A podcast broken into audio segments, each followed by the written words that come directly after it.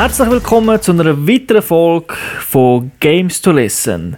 Nachdem wir jetzt ein bisschen Pause gemacht haben, was Shooter anbelangt, geht es heute weiter mit einem richtigen Shooter und dazu zwei Experten im Studio. Da wäre der Thomas Seiler Akasäuli. Ciao zusammen. Und der Stefan Leuenberger Akonkel. Lock and Load.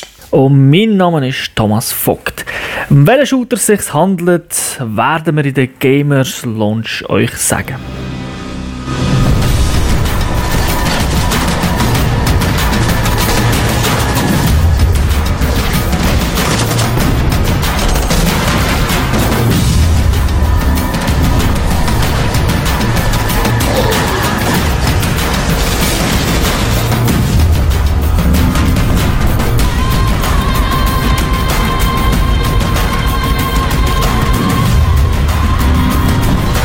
Heute besprechen wir Conduit 2.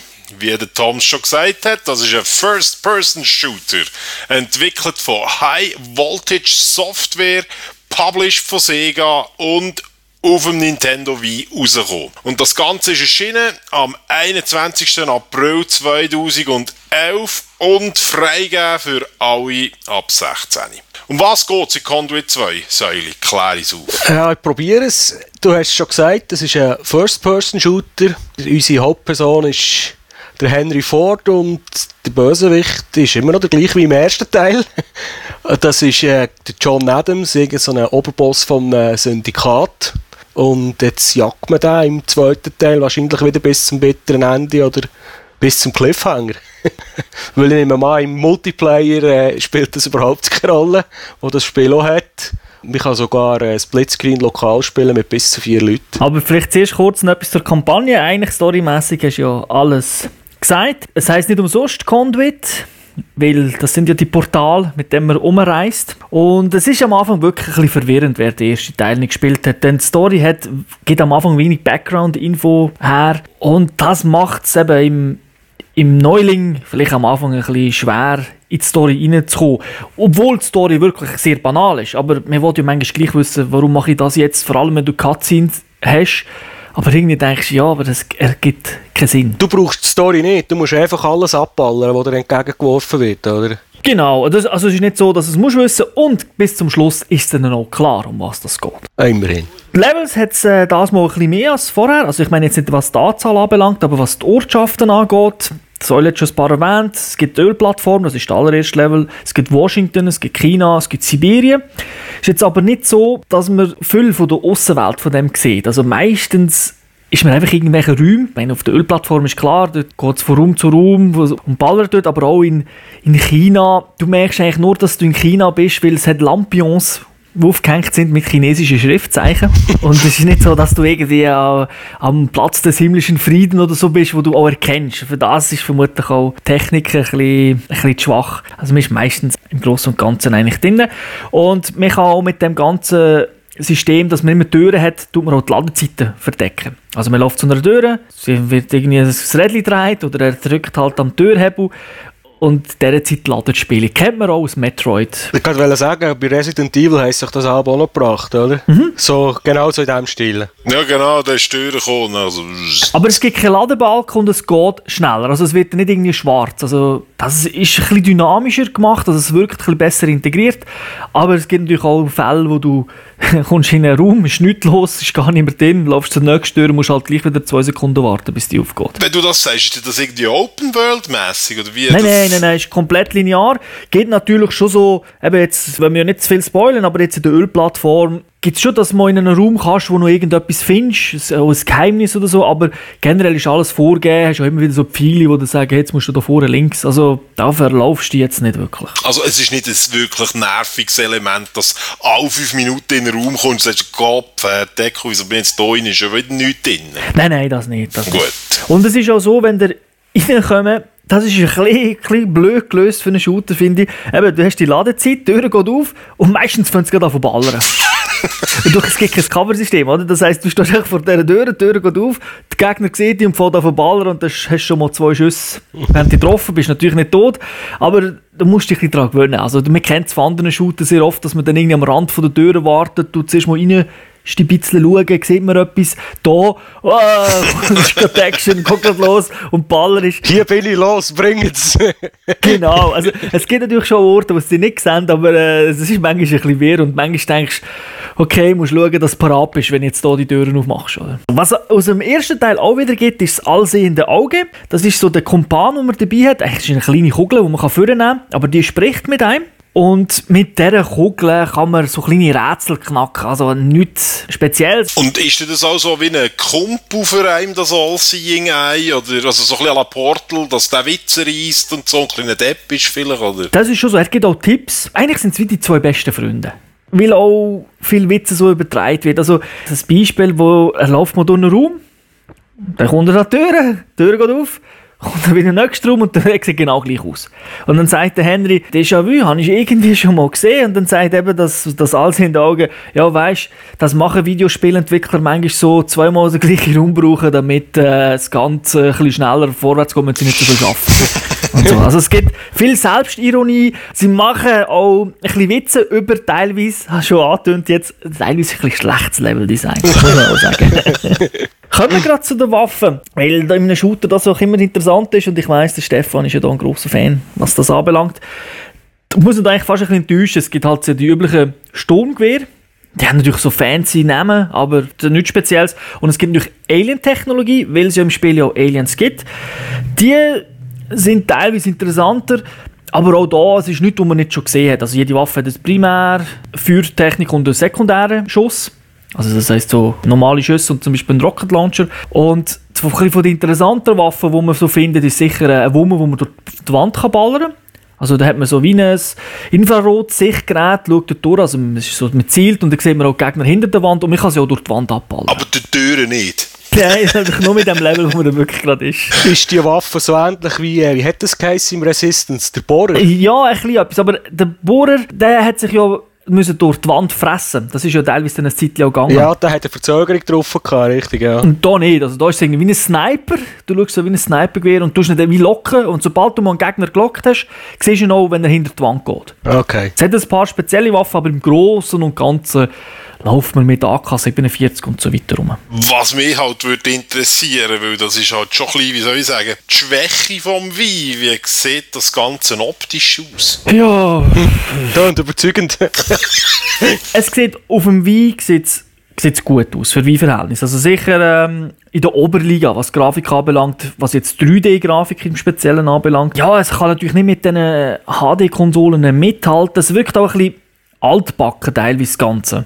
Vom Leveldesign, das ich eben schon angesprochen habe, das nicht so, so spannend ist. Vom Aufbau her, es, du fühlst einfach wie ah ja, ein PC-Spiel von 2001, das ich spiele. Oder sagen wir vielleicht jetzt ein bisschen gar krass, von 2005 es ist okay, aber es ist jetzt nichts, nichts Neues, nichts, was Genre pusht. Und das halt auch in der, in der Grafik nicht so. Und da hat irgendwie so Clipping-Fehler, die man von der Playstation 2 her teilweise kennt. Nicht viel, aber es sieht halt irgendwie nochmal komischer aus, als heute, wo man HD-Spiele sieht, die doch ein bisschen, soll ich sagen, technisch noch ein bisschen sauberer sind. Clipping-Fehler gibt es natürlich auch, aber ja, es hat einfach so den Touch von äh, Last-Gen-Konsolen. Es ist ja auch eine Last-Gen-Konsole.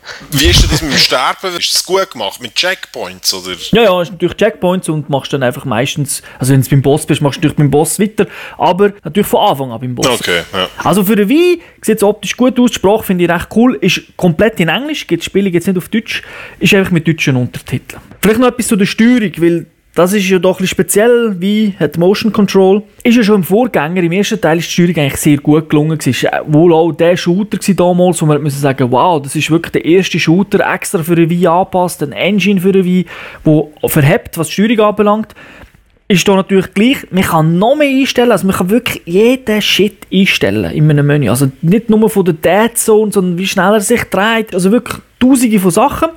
Und man hat sich den Wunsch noch angenommen, wo die Fans geäußert haben nach dem ersten Teil und gesagt, hey, mach doch wie Motion Plus, weil das ist damals ganz neu rausgekommen. Hat man jetzt drin da, macht es ein bisschen, bisschen genauer, aber du brauchst es eigentlich nicht, weil es genug Auto-Aiming drin, wenn du nicht mit der Motion Plus spielst.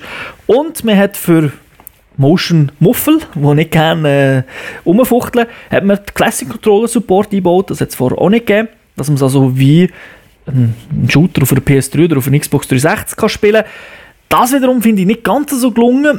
Es, es, also es funktioniert, aber es ist dann irgendwie gleich ein hakelig, vor allem wenn du so Headshots oder so willst machen da passiert es wirklich, da willst du auf so einen Kopf zielen, da bist du zwei Pixel daneben, dann musst du ein bisschen nachjustieren. Dann merkst du, dass das Auto-Aiming ist für wie Motion ausgelegt. Aber es funktioniert also auch mit dem Classic Controller. Ja, bei 50% Motion Control gespielt und 50% Classic Controller.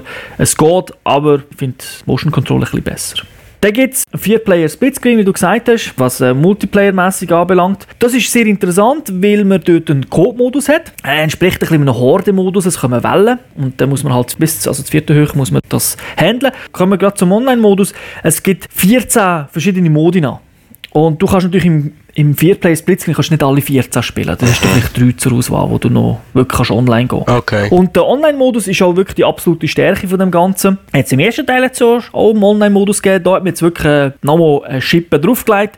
14 an der Zahl von diesen Modinen, 12 Maps. Die Modine selber haben zwar obskure Namen, aber es ist natürlich vom Prinzip her, was man so kennt, Capture the Flag, Deathmatch, Team Deathmatch und so weiter. Also nichts Neues. Also da bieten sie wirklich gar nichts Neues, sondern bekannte abgehangene und funktionierende Sachen. Und es gibt natürlich ein Leveling-System, gehört heute auch dazu, à la Call of Duty, XP, die man sammelt, muss man halt so Punkte machen, damit man im Rang aufsteigt und sich dann gewisse Sachen freispielt. Und krass ist wirklich, das Leveling-System ist extrem tough. Also, man nicht denken, ich spiele schnell zwei Stunden, habe dann gerade vier, fünf, sechs, sieben, acht Levels gemacht, sondern dann werden dann vermutlich immer noch Level 0 sein. Und es fährt bei 0 an, nicht bei 1. ja, das ist auch noch geil. Es ist wirklich ziemlich cool. Vom Prinzip her, spielerisch, er hat mich sehr an Quake erinnert, also Quake 3, die älteren Games. Es ist zügig. Es ist jetzt nicht unbedingt sehr auf Taktik ausgelegt. Das macht natürlich auch Sinn, wenn das zweite, das dritte rumlaufen. Aber im Großen und Ganzen viel Action, man stirbt viel, kann aber auch wiederbelebt werden, muss nicht immer respawnen. Aber es geht wirklich zack, zack, zack. Also du kannst auch wirklich auch mal ein bisschen allein rumlaufen, kannst die Waffe vom Gegner aufnehmen, weil er vielleicht eine geilere Waffe hat als du, wenn er tot ist, und ein bisschen ballern. Du hast jetzt gerade erwähnt, was ich im Prinzip fragen Die Loadouts, hast du schon gesagt, hat es ja so eine Art wie Klassen, dass du zum Beispiel einen hast, der zum Beispiel kann heilen kann, oder ist das etwas, was du kaufen musst? Wie kann ich mir das vorstellen? Weil ich habe jetzt gerade Brink gespielt, wo man zum Beispiel die Klassen hat. Nein, es hat eigentlich keine Klassen. Du kannst einfach heilen, wenn du dort bist, kannst du helfen, aber du wärst jetzt nicht ich bei der Medic oder so, nicht explizit. Es gibt gewisse Fähigkeiten, die du eben kannst verteilen aber nicht Klasse in dem Sinne. Okay. Nicht. Es macht also online wirklich Spaß. Auch bei den Waffen, man hat eigentlich nicht viel falsch gemacht. Also ich finde, die Waffe, die ich vorher erwähnt habe, mit dem, kannst du dort die Wand schießen, die gibt es auch im Multiplayer. Und die hat mir jetzt ein bisschen fehl am Platz gedacht, weil du musst nicht durch die Wand sehen. Es gibt einfach einen gewissen Vorteil, oder? Wenn ja, hat... schon. Wallhack, Wallhack. genau.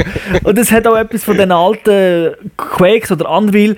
Gewisse Waffen sind eben auch verteilt im Level. Und wenn du weißt, wo sie sind, dann rennst du mal am Anfang dorthin holst die natürlich und dann kannst du auch mal ein bisschen länger ruhen. Es spielt sich wirklich ins PC-Game. Du hüpfst ein bisschen, du machst immer so die Links-Rechts-Bewegungen während dem Ballern, gehst ein bisschen links über, schießt, schießt, ein bisschen rechts über, dass die diese halt nicht trifft. Aber es funktioniert gut mit dem Motion Control. Kein Problem, das ist wie eine Maus. Und das ist wirklich ein grosses Plus von dem ganzen Game. Was ist in dem Fall dein Fazit? Es ist schwierig, oder? Es ist wirklich schwierig, weil auf eine Art sagt man, ja super, oder? Für ein Wein, es ist super, endlich ein geiler Shooter oder wieder ein geiler Shooter. Es gibt ja nicht wirklich wie Sand am Meer gute Shooter auf dem Wein. Aber wenn man es dann vergleicht mit dem Rest in diesem Genre, auf der Xbox, auf dem PC, ist es dann halt doch wirklich Durchschnitt. Darum ist es halt so, wer ein Wein hat, und keine andere Konsole, kein PC und gerne mal einen Shooter spielen der liegt auch nicht falsch. Also es gibt wirklich nur den Vorgänger, der auch gut ist, und die Call of Duty-Reihe, vor allem die neuen Black Ops und so, die auch gut sind. Aber der ist wirklich ein absoluter Top, gehört zu den Top 3 Shooter, würde ich sagen, auf dem Wii eben auf den anderen Konsolen doch eher ein bisschen altbacken. Und auch storymäßig, also was die Kampagne anbelangt, also, ja, eben, ist, man hat es nicht so einsteigerfreundlich gemacht. Also, du spielst Spiele nicht wegen der Story. Und darum gibt es halt auch ein bisschen Abzug. Du hast die Kampagne fertig gespielt? Jo. Wie lange dauert sie? Ich würde sagen, auf dem zweittiefsten Schwierigkeitsgrad, was Standard ist, 5-6 Stunden. Also nicht so lang. Kannst natürlich sinnlos viel Zeit verblöden, indem du alles aufsammeln willst. Ich finde es eigentlich ein okay Shooter. Darum Wertung 3,5 von 5. Und wer das Spiel in Bewegung will, sieht, klar, das Video auf der Webseite zum Podcast selber oder Games to Watch 23, wo ihr das Spiel auch in Bewegung können sehen Ich denke, schaut es euch mal an, wenn ihr ein Wein habt. Coole Sache. Brechen wir hier ab, nutzen wir die verbleibende Zeit, um dass wir uns um die nächsten Games können kümmern spielen, damit wir auch nächstes Mal wieder etwas zu erzählen haben. Darum bis dorthin, allen eine schöne Zeit. Ciao zusammen. Salut zusammen. Auf Wiedersehen.